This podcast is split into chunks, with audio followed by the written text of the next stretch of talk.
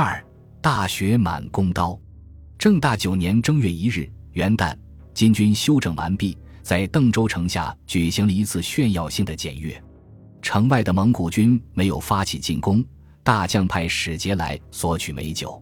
何达、蒲阿命人抬出二十瓶佳酿，送给蒙古军。这大概是残酷无比的战斗中，双方唯一的一次稍具骑士风度的交流。正月二日，托雷率领西路军绕过邓州，取到泌阳、方城、襄城，兵锋直指东北方向的南京开封。邓州城内的金军畏惧敌军进逼京师，不得不跟随北上。然而，西路军的行军道路沿线，所有机具焚毁无余，金军主力由邓而东，无所扬给，只好抄近路，并山入阳翟。阳翟县是均州的州治，在开封西南约三百里。均州控遍洛之交、通汝、颍之岛、何达、蒲阿显然打算在此地阻截西路军北上。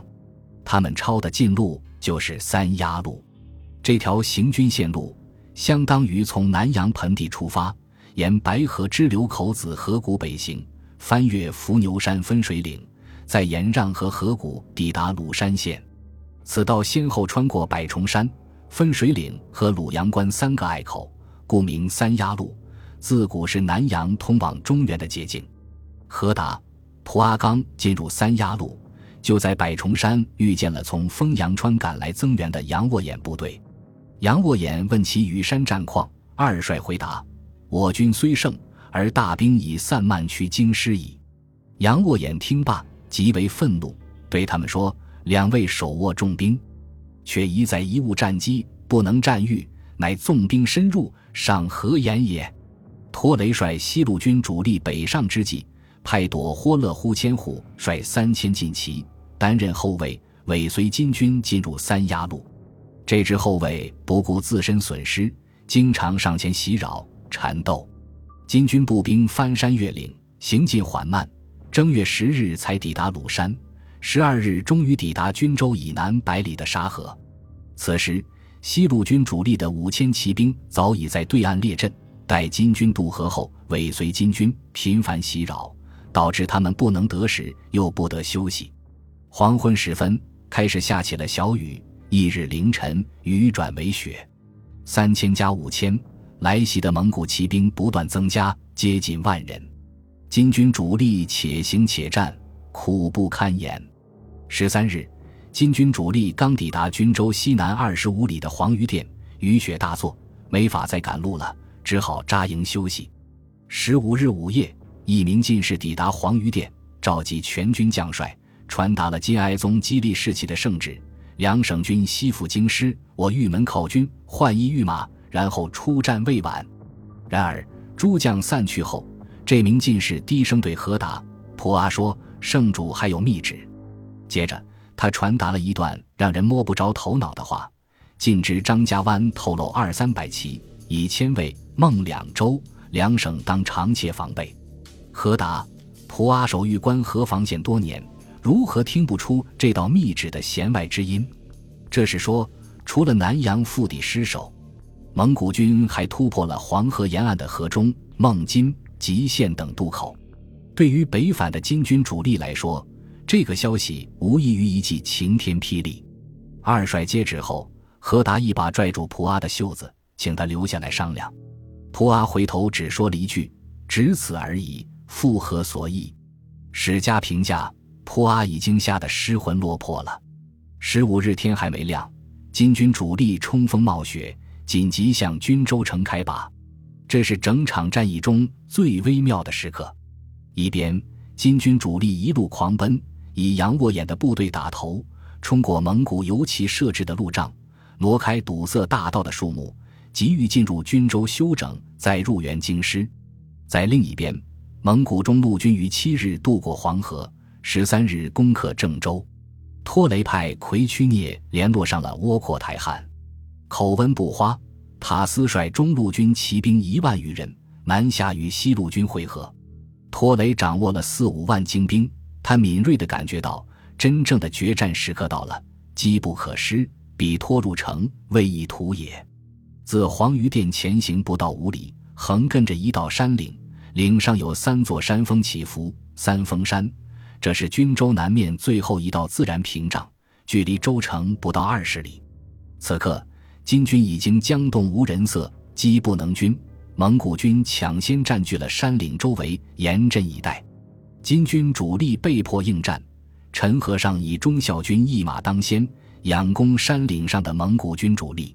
紧接着武先、高英军进攻东北侧山峰的蒙古军，杨沃衍、樊泽军进攻西南侧山峰的蒙古军。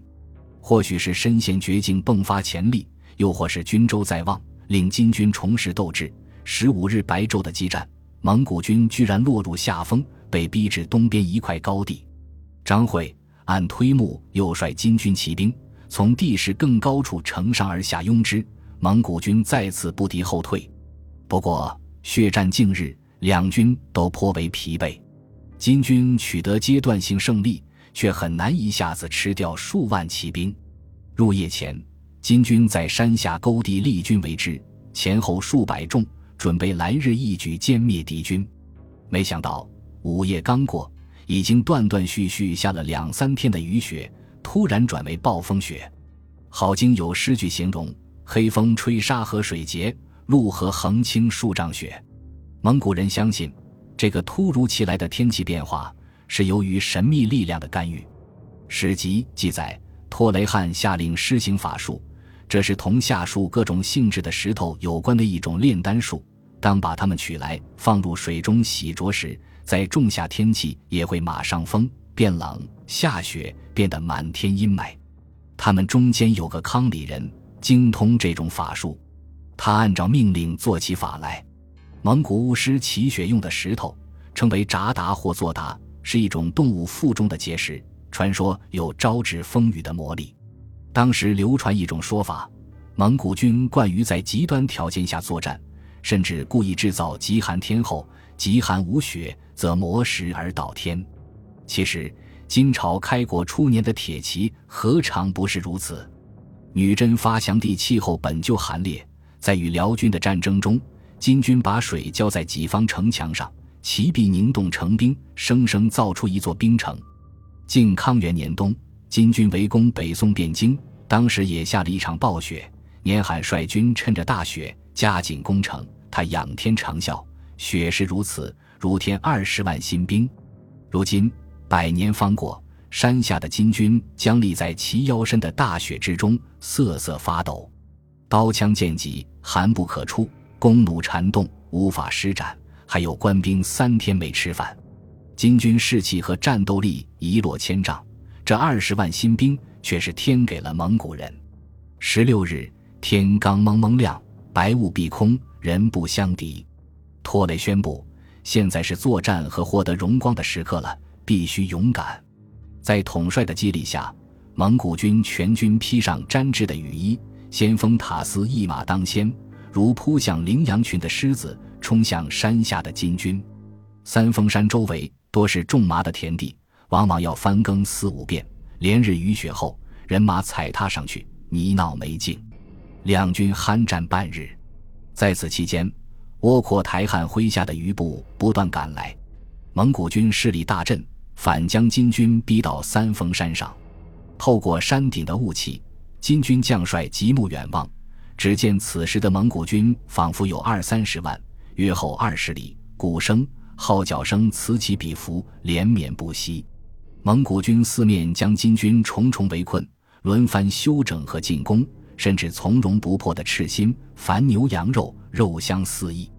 眼看金军的斗志临近崩溃，蒙古军故意在包围圈上放开一条生路，通往均州的大道，又在这个缺口两侧埋伏了新赶到的生力军。片刻之间，金军碎溃，声如崩山。此时正逢云开雾散，日光灿然，蒙古军追击数十里，沿途流血被盗，滋长尾积。晋哀宗苦心经营近十年的精锐大军从此不复存在。十六日的日头偏西，残阳如血，长达一个多月的漫长战斗，阻截和反阻截，偷袭和反偷袭，追击和反追击，以如此短促的结局告终，令人唏嘘不已。正大八九年之交的蒙古南下攻金之战，堪称教科书级别的示范。蒙古军的行动是间接路线战略的典型成功案例。中路军先攻关河防线，牵制金军主力；西路军迂回奔袭，调动金军主力千里南下。西路军伺机决战，中路军伺机渡河，再会同西路军与疲于奔命的金军决战河南腹地。战役进程大体按照蒙古人的设想进行。唐太宗李卫公问对是一部中古兵书，书中假托唐太宗、李靖两大名将一问一答，探讨了古代军事理论中骑政这对玄奥的范畴，骑兵和政兵究竟是固定划分还是随机应变。二人讨论的结果是，俗传骑兵旁击，先出合战为政，后出为骑，大众所合为政，将所自出为骑等等，这些说法都未能穷尽骑政底蕴。唐太宗总结，我的政兵让敌军误以为是骑兵，我的骑兵让敌军误以为是政兵，以骑为政，以政为骑，变化莫测，恰是孙子说的行人而我无形的境界。李靖无比佩服，跪拜说，陛下神圣，迥出古人，非臣所及。战役之初，蒙古中路军是正兵，西路军是骑兵。随着战役的进展，西路军成了正面硬抗金军主力的正兵，中路军转为了赶来支援的骑兵，真是骑政相生，变化莫测。除此以外，蒙古军队指期约日、万里不特的军事素养，蒙古将帅敏锐、果断和坚韧的指挥个性皆可圈可点。蒙古人的胜利之所以如此辉煌，还有一个重要原因，那就是对手的失误。何达、蒲阿统帅的金军主力犹豫未洗，一失于导河中，二失于鄂汉水，三失于战雨山，在南北二线之间疲于奔命，是内线优势应对外线进攻的典型失败案例。对金军来说，究竟哪个环节才是真正决定胜负的时刻？是袖手等待蒙古军渡过汉水的那四天，是在雨山完全失去蒙古军踪迹的四天，是十五日的小胜吉安，还是十六日的风雪漫天？这个问题，读者诸君不妨细细回味。本集播放完毕，感谢您的收听，喜欢请订阅加关注，主页有更多精彩内容。